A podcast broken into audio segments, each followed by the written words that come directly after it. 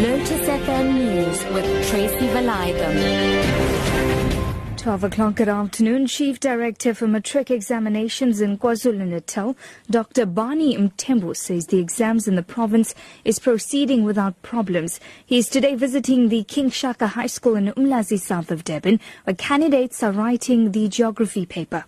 The examination of today is geography. We are writing theory in the morning and practical in the afternoon. The paper that is written in the morning where they apply all their theories and then in the afternoon they apply the theories now to the practical network skills. Uh, I went King Shaka High School and uh, things are going well. Learners are already seated. They've been given an opportunity to read the question paper and uh, I am with the monitor uh, from the district who is sitting here throughout the session. For now, things are going well.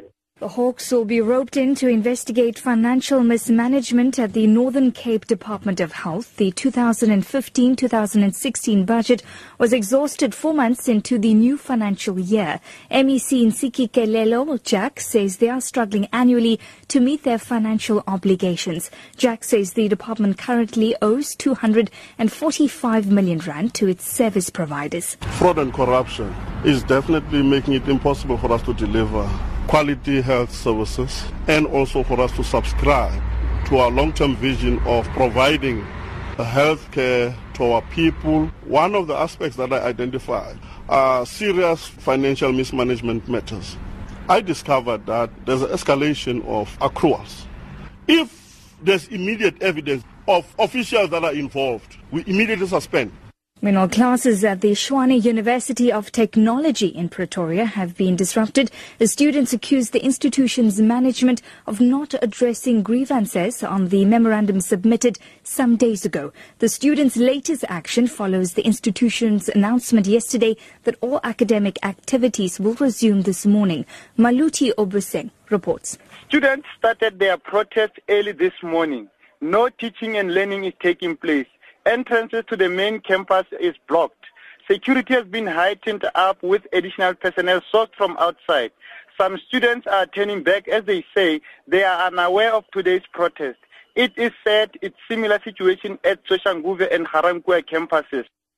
Examinations are underway at the Central University of Technology in Bloemfontein. This follows an announcement by university management that exams would be postponed for three days due to ongoing protests in the Fees Must Fall campaign.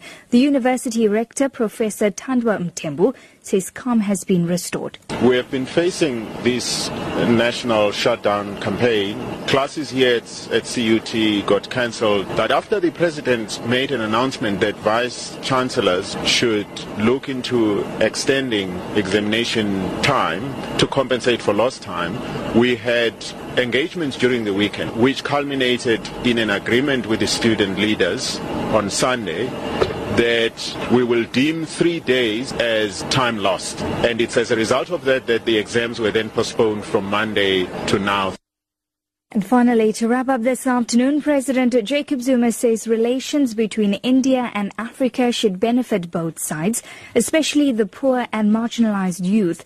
He was addressing the third India-Africa summit underway in the Indian capital, New Delhi, earlier today. The meeting is attended by over 40 African heads of state, including Sudanese President Omar al-Bashir, who is sought by the ICC for war crimes. Here's President Zuma. It is imperative that collaboration at the continental level be mutually beneficial and take into account the integration agenda of Africa. Those who suffer from poverty in Africa and in India often are women and youth. To address this issue, it is pleasing to note that one focus of the partnership will be on the skilling of the marginalized youth and women. Your top story this afternoon, Chief Director for Matric Examinations in KwaZulu-Natal, Dr. Bani Mthembu, says the exams in the province is proceeding without any problems. For Lotus FM News, I'm Tracy Valaydham. I'll be back with more news details at 1.